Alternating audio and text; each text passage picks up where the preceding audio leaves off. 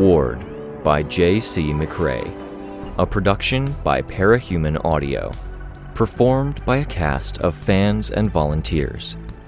Please visit parahumanaudio.com to learn more. Thank you and enjoy.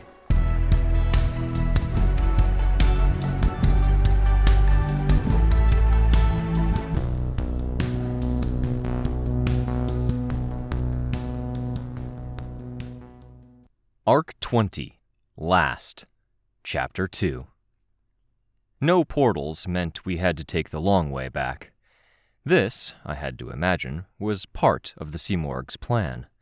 Draw us out, tie us down, and then go after the biggest target. It felt bad. I was aware of the running clock. The countdown Dragon had provided had shut off when she'd gone dark, but that was for Simurgh exposure.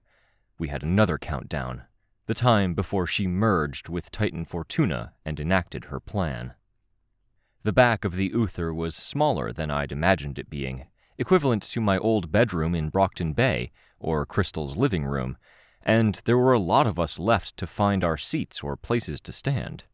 Defiant was up front, piloting a flight of Dragon's ships to land near other groups to carry other people who had fought the Simurgh. As we'd climbed in, there had been a few weird voids that formed, spaces people had been reluctant to fill. Benches had been quickly claimed, then ceded to the injured. The center aisle down the back of the craft was harder to fill, but Defiant deployed drop down handholds from the ceiling. There had still been a void, however, around Defiant. Like nobody wanted to bother him or seem too familiar. I braved it, stepping into those five feet or so of empty space.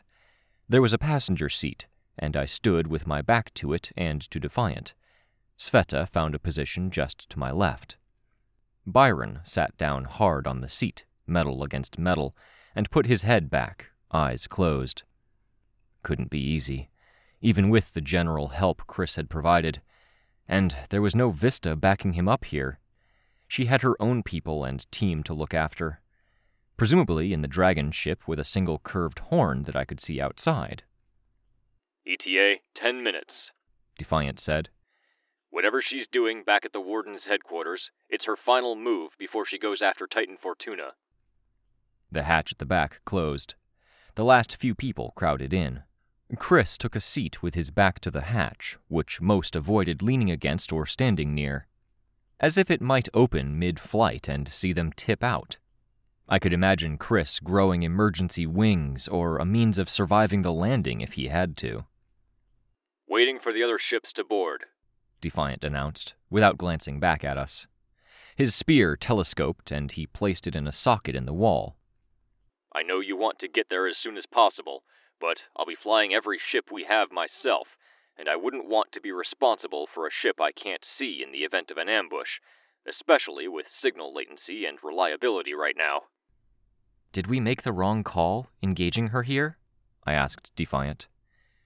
There are no right calls when dealing with her, Defiant said. Have a look for yourself. A projected map of the city appeared between the two seats. I turned and looked. The buildings were drawn out in gray blue, with whole stretches of the city flattened or eaten up by the cracks. The good guys were icons in green, floating over scattered dots. Titans stood out in bold red, with slight color variation for Fortuna's cluster, crimson, against Dauntless's, pink. Arachne and the other independents were orange. Draw a circle with your finger to pick up. I experimented. Damsel of Distress was in the back of the craft and moved closer. Withdrawal also drew closer, looking. Keep everyone close to the Warden's headquarters, how do I play it out? Hmm. You'll need something for that. didn't cross my mind, he said, voice low, attention on his screens, which had nothing to do with the simulation. You're that far gone, Defiant? Clockblocker called out from the far end of the other bench. Forgot about us mere mortals needing keyboards and mice and voice commands to operate tech? Defiant grunted, in what might have been annoyance, assent, or negation. I remember liking the interface he made for tech he helped me with, Kid Win said. Was it Kid Win? Give me a moment, Defiant said. Hey, Kid Win, I said, addressing him from the opposite corner of the Uther's rear bay. Did you end up changing your name? You went by your civilian name when we crossed paths. I had ideas. A clock blocker is trying to convince me of Winman. No, I said. It works. Clockblocker's humor was audible in his tone. Like a wingman, but without the G. That makes no sense, Damsel of Distress told him. We're part of the cursed generation, Clockblocker said, his bench leaning forward from the weight of two other members of the flock and some of Deathchester sitting on it. He lifted a bandaged ankle up to his knee. A lot of the good names were taken. We were young and inexperienced as things started ramping up. Most of the people my age were totally unprepared for the world ending. We only got lucky because our city went to shit. Lucky, Christopher said, almost inaudible. I like my name, Finale said. Finale. It really works. I was 95% sure it was taken. I decided not to break her heart by saying so. Caryatid, too, for that matter. The chatter continued. Defiant's voice was deep and distinctive enough to cut through it. Antares, slash your hand through it to execute. Same movement in reverse to stop. Good word, execute, Damsel observed, leaning into the top of his seat. One of her hands hung limp at her side, claws dragging across the floor. I executed, karate chopping the simulation. Everyone close to the warden's base, assuming the Simurgh would arrive there. She didn't. She moved to the largest encampment of refugees. I adjusted, moving some people around. Taking off! Defiant raised his voice. Take your seats or grab a handhold. I used a grip on the passenger seat to keep myself upright until I had a sense of where the craft was going, then used flight to help keep up. I adjusted the response teams for the crisis, then karate chopped the projection again. Red dots began to surround the Simurgh. Civilians, I assumed, who were being weaponized and turned into threats. Heroes mobilized, used portals, and the machine army escaped its perimeter. I stopped, sent forces over, drawing a circle around a group of teams, then directing them to the machine army. Something wiped out half of the forces on the heroes' side. What? I asked. You can go back, Defiant said. The simulations assume some worst case scenarios bombs, betrayals, all out losses, outside intervention, groups you've split off being turned into her pawns. I don't think I want to play this game, I said. I adjusted my flight as Defiant turned the Uther a bit. I am always playing this game, Defiant said. I play through it on fast forward, adjusting on the fly, working out who is where, what the enemy is doing. On the battlefield, I simulate what my opponents will do. Almost like a precog. No, he said. I am very good at assessing battlefields. That's all it is. Right now, we are in a state where we have next moves we can make. Stay focused. Don't lose heart. And prepare for that bomb, all out loss, intervention, or whole groups being taken as her pawns, I thought. Can I? Withdrawal asked. Go right ahead, I told him. He was in an awkward position, his limb extension frame making him too tall for the Uther, but he found a crouching position, had his frame grab a handhold above, and detached from it so he could reach forward and experiment with the simulation. Damsel, Rain said. That's damsel of distress to you. Use my full name, you cretin. Behave, Defiant called out. Your arm, Rain said, indicating the arm that hung limp at her side. There are things about a lady you don't remark on if you care about your well being age, weight, and war wounds. Words to live by, Sidepiece said, reclining back on the bench so her ripped up stomach stretched, strings of flesh snapping where they extended too far from upper to lower body. There were little sparks and puffs of smoke where the spatter hit the floor and Caryatid's dress.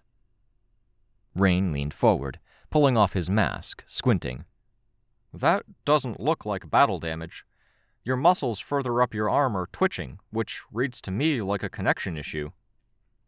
There are four things about a lady you don't remark on, you drooling malcontent. Do you want me to fix it? I'm not at my best today, but that's easy stuff. The arm works. I'm choosing not to use it. Because it hurts when you do. Let me fix it. Who are you to tell me what to do? Oh my god, Sveta whispered. Damsel of distress, I said. She snapped her head around to glare at me. It means you're more focused, and you can annihilate more chunks of Endbringers and Titans. I saw you out there. We all want you out there as long as possible. You want me weak, she told us, so your dear Swansong can sneak in, blur the boundaries between me and her, take over, and then you'll have her back. I shook my head. If that's really a thing that happens, you being in constant pain is going to make you weaker than deigning to have a tinker service your arm. I know what you do, Antares she told me. I know how you brainwashed Swansong. You pick your words. Deign. Service me. I folded my arms.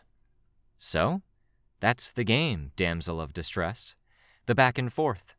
Villains prey on civilian, hero fights villain, civilian supports hero, or they're supposed to. The hero villain interplay continues until something so big and bad happens that we get stuck on the same battlefields. When that happens, we put aside the old rivalries and snark at each other, picking words carefully, cutting each other down with words while cooperating in general.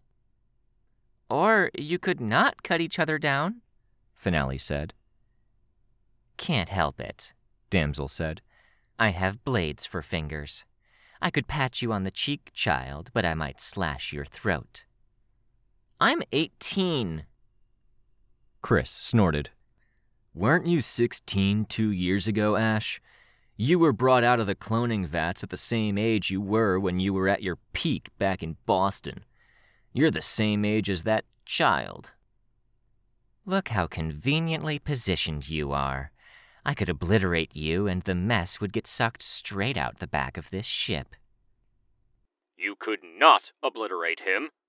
Defiant raised his voice. You are a guest on my ship. We are operating under a truce. Killjoy, Sidepiece snorted. Let's not bait the A tier cape, Disjoint murmured to her. Wait, when's your birthday? Chris asked, baiting both damsel and the A tier cape. I'm curious if you're younger. Chris, Sveta said, beating me to it by a hair, her voice sharp. Rain started to get up, hesitated, and then navigated his way through the people in his way, mainly Caryatid, a flock member, and Withdrawal's frame. Damsel of Distress looked like she was going to say something, but he dropped to his knees. Give me your arm? he asked. He put a hand out, reaching into a pocket of his costume for tools. I have more tools if you need them, Precipice, Defiant said. Great, Rain said. I don't think I will. This should take a minute or two, if she's willing. Damsel made a head movement that might have been her rolling her eyes, except she didn't have irises or pupils, so the effect was somewhat lost. She laid her hand in his, blades facing up and resting along his side. He sliced open her wrist, accessing the mechanical parts of the hands that the blade fingers were mounted on. Anyone else need first aid? Clockblocker asked. I remember stuff. Oh, could you patch me up? Sidepiece asked. My stomach has a small hole in it. Urgh, Finale said. I don't think I could manage that, Clockblocker said. Too bad. I could use the extra ammo. Uh, what about you? Clockblocker asked Trophy Wife. Your arm. She had some fingers that were pretty badly mangled, bending the wrong ways, broken in multiple places. One of her ears was missing. I don't need anything. I regenerate slowly. She indicated the trophy rack that was mounted on her back. There were bits of meat, gristle, one eyeball that wasn't human, and two fingers attached to it. She touched a dead, dried, tailless lizard. It's not much, but I'm granting some benefits to everyone in this craft. Wait, those things are real? Finale asked. Even those fingers? A neurosurgeon's fingers. Ah, no! That's so wrong and gross and creepy. Those are fresh, Christopher said. You actually chopped off a neurosurgeon's fingers in the last 24 hours? He supplied me other fingers before. Finale put her hands over her ears. That'll be enough, please, Caryatid said. What's going on with that guy? Sidepiece asked. A drug addiction he picked up writing his own script before Gold Morning, and a terrible debt he got after. I asked him if he wanted to give me a pinky finger or a hundred thousand new dollars. He gave me the pinky. When people were packing up their things and evacuating the city, he knocked on my door. He wanted to ensure he didn't go without, offered me everything he owned. I took two more fingers instead. Barbaric, I noted. He's contributing more to stop the end of the world than the rest of them, Trophy Wife said. Quicker fingers and better hand eye coordination for me and everyone around me. A good share of them are down in the crystal landscape, preparing to bomb it again, I told her. I wouldn't be so sure they're not making an impact. The woman shrugged, fur collar rising and falling. This is depressing, Withdrawal said, before abandoning the projected simulation. He retreated back to where Finale was. Christopher approached, but he didn't engage with the simulation. I watched his metallic eyes surveying the technology around him. It's good to have you on board, Win, Defiant said less authoritarian and stern than I'd heard him since we'd gotten on board. It's not a complete me, but sure. I feel like I've been away for a very long time. I returned to my hometown and everything's changed, me included. I have tools if you want to while away the remaining minutes. Nah, Christopher said. Unless you're trying to get rid of me. No. The projection disappeared and appeared in the passenger seat. Arms crossed, I looked over the headrest as it started shifting, showing movements. It looked like the Simurgh was at the Warden's new headquarters for this exercise. The image divided, zooming into the headquarters to show the people within as dots. A lot of dots. Planning? I asked. No, Defiant said. I watched as dots began to turn yellow and orange around the Simurgh. In the other half of the simulation, watching the city as a whole, there were violet dots spreading out from one of the portals, the main perimeter of the machine army. Damsel was craning her head to one side to watch while Rain worked on her wrist. This wasn't a plan. It was what was happening right this moment. Kenzie, the heartbroken, Tattletale, my sister. All in the hands of the Simurgh as she exerted her influence. Her last big play before taking over Fortuna. I saw Christopher's mouth press into a line as he eyed the simulation. A few were turning red already. It might have been my imagination, but I felt like the red dots were moving in a different way, against the current or with more energy. Is Dragon okay? I asked Defiant, trying to take my mind off of the Simurgh and the sea of dots.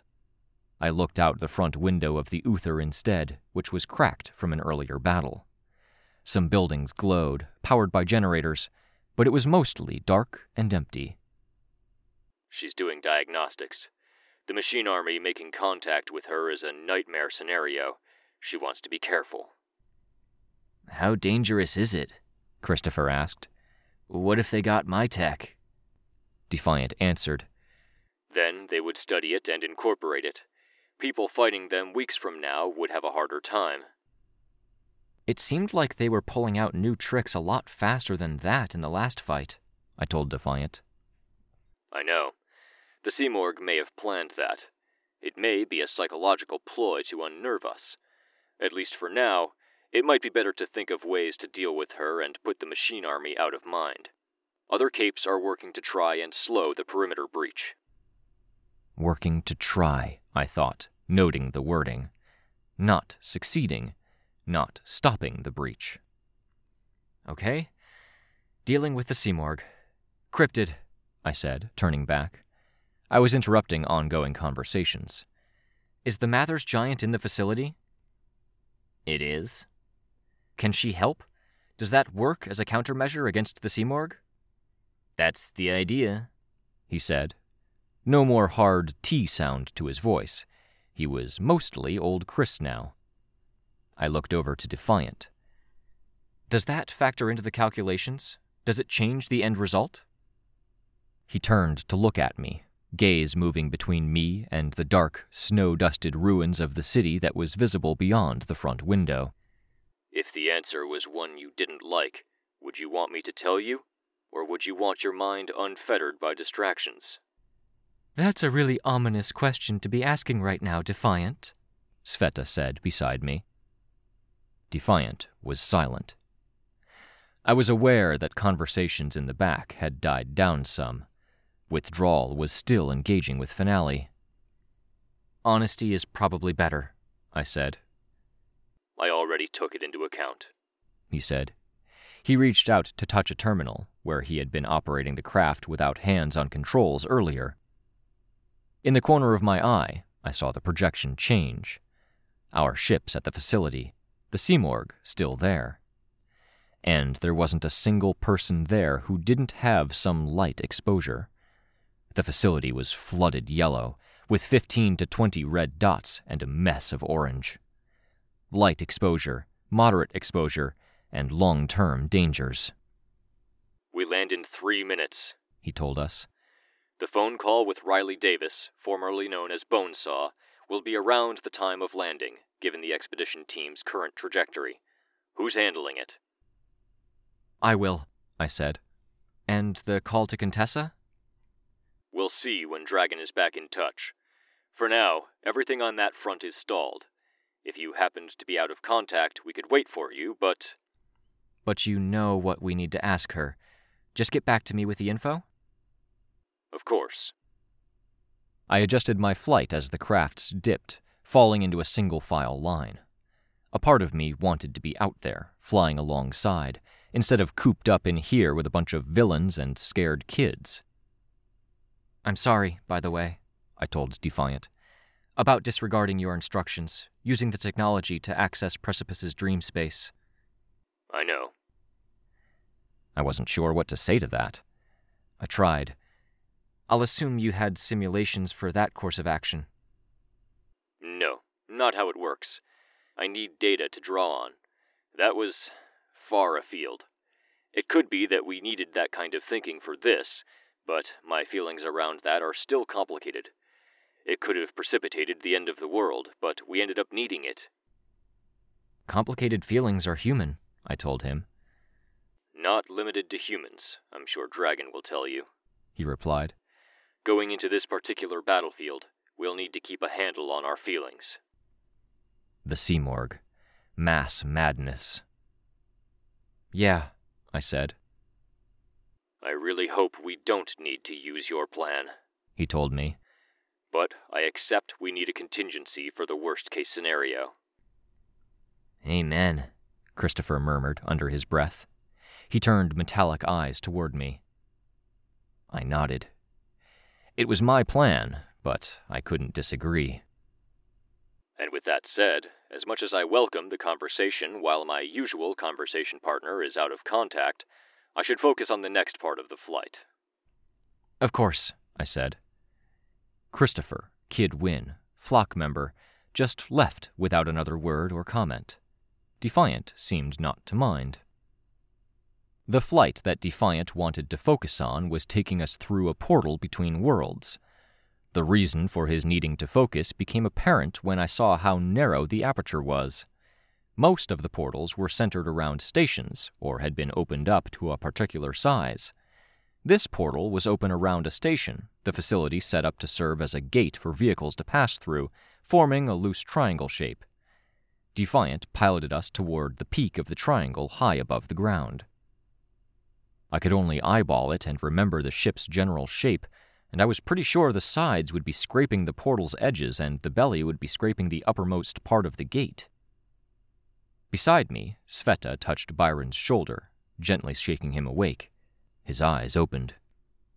I could see his expression change as he took in his surroundings, then reality caught back up with him. From a faintly annoyed 17 year old to a very confused teenager, the slight hint of pain or tension as he moved and felt injuries or soreness from overexertion.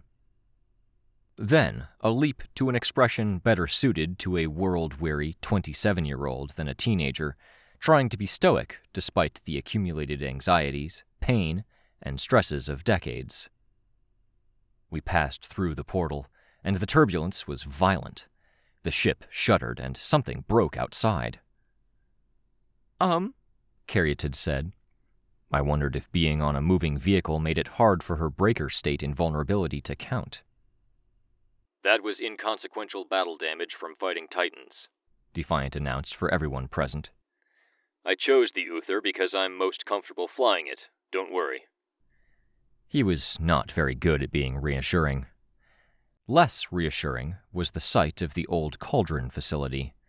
The exterior of it was illuminated, and it was a white tombstone the size of a mountain, with details that only stood out if I looked for them. Balconies, roads running from one balcony to the next. There were humps further down, encasing pumps, filters, disposal. Sveta sighed. Hate this place.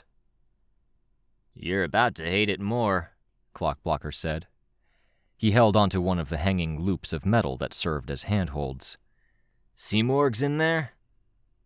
She is, Defiant answered. You good to fight? Clockblocker asked Byron. Sure, Byron said, a bit wary. Vista's boyfriend, Clockblocker said. He looked over at his teammate. I feel like I should be stepping in or saying something, because I still imagine her as 12. A bit, Christopher said. She's said a lot about you two, Byron said. The city you were heroes in, ups and downs. You should share them sometime, Clockblocker said. Winman and I, we've got gaps. Sure, Byron said. Please don't use Winman, I told Christopher. Clockblocker just snorted. He turned his attention back to Byron. You've got to live for Vista, you know. You can't go breaking her heart. I know.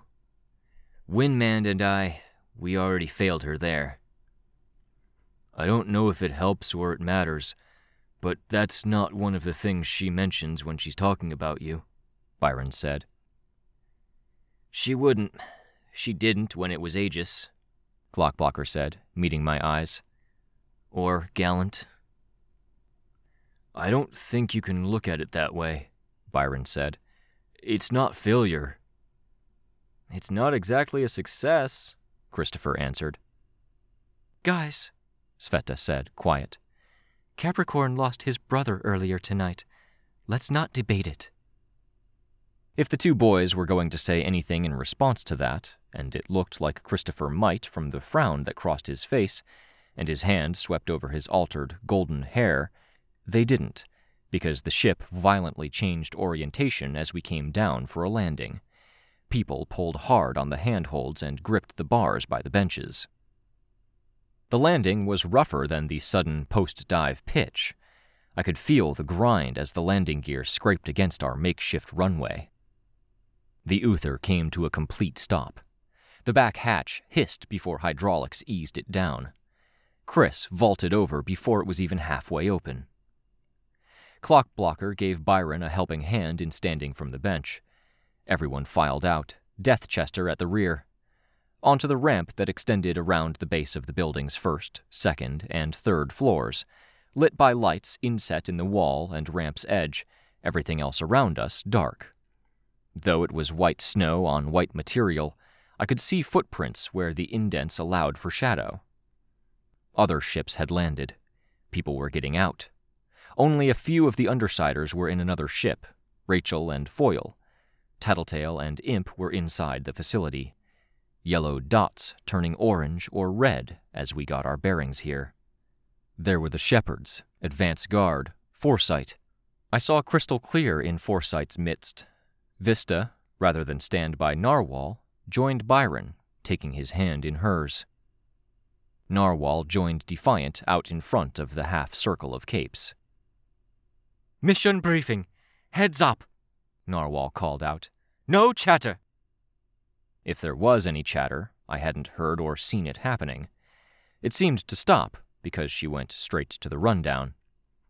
We don't have long. She's projected to attack Fortuna in 20 minutes. Our job is to do as much damage as possible to her, hem her in, and slow her down. If you can't do that, or if you can't get to her, then focus on targeting anyone that's been compromised so the greater population of capes and powers can engage with her or resume their ordinary duties. I've already talked to sub teams with their missions, which will involve limiting her access to the facility wide communications and letting certain Tinker Tech out of the box. Do not get bogged down, Defiant told us. Do not get too deep into the facility.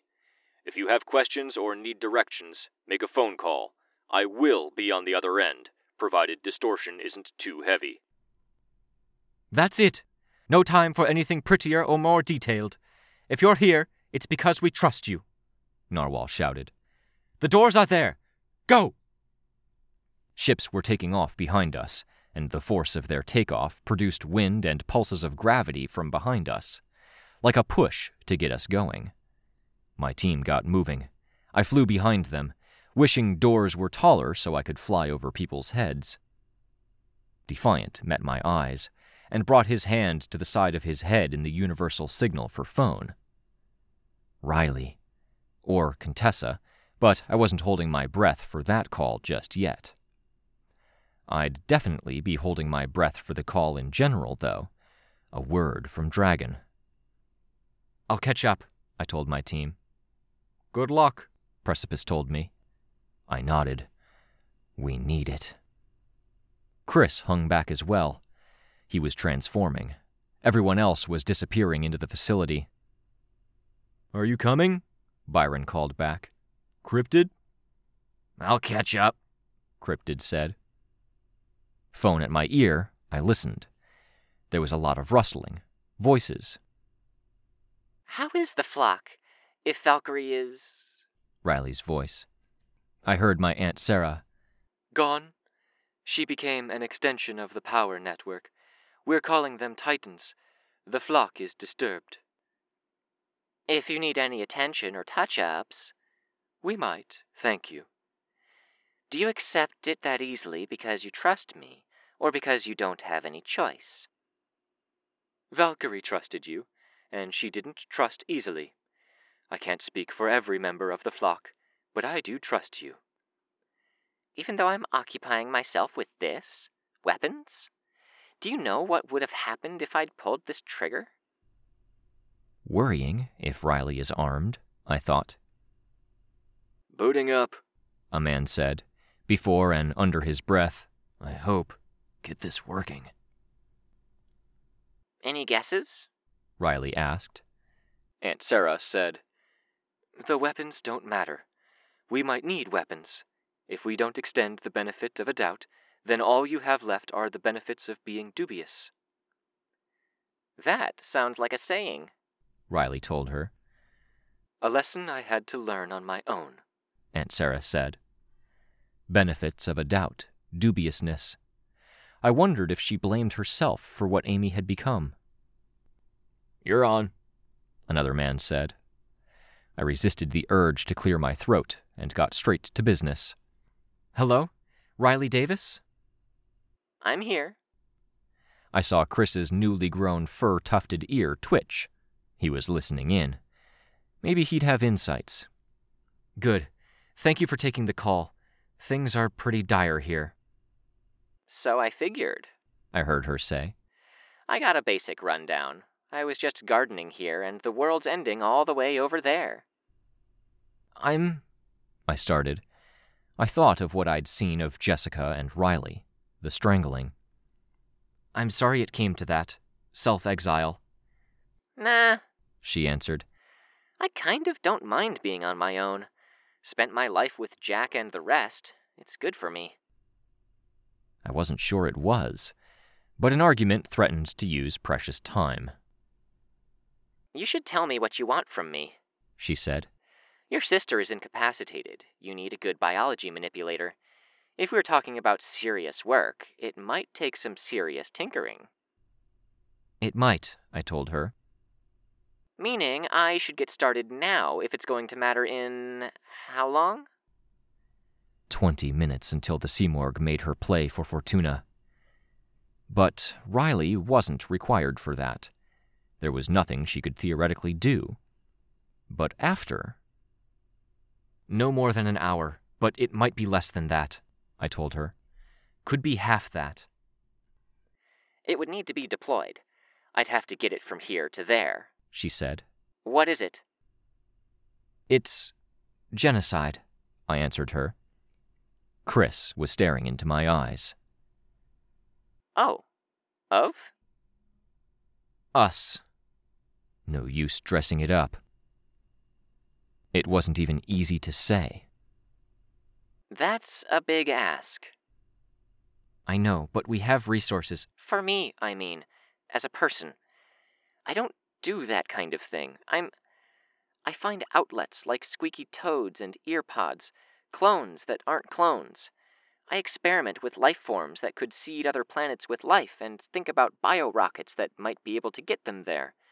I make real life versions of cartoon characters and movie characters I used to like. I don't want to hurt people. Even if it means saving everyone else? I asked. I think I get why your sister wasn't up to the task now, Riley said. Give me the details. I did, outlining the parameters, the distinctions, the scale we were talking. How long does it take for me to get from where I am to where you are? Riley asked. I heard Aunt Sarah's response, even if I couldn't make out every word. That's too long, then. I can do it. I looked over at Chris, who was twenty feet away, taking on a bestial form. He was going for his old namesake, it seemed black furred, rodent like, lanky, with an arched back. He'd just spoken despite a mouthful of crooked teeth. Can you give instructions to my old teammate? I asked. He'll access a lab to work, I'm assuming. Put it together. It would have to be a tinker, Riley told me. Specialty in anything relating to biology, blood, cloning, genetics, parasites, or anything like that. He is. Then that works. Good. Perfect. Cool. We'll be in touch, I told her. There was no time for niceties or farewells. Chris and I ran through the doors, hurrying to catch up with the team.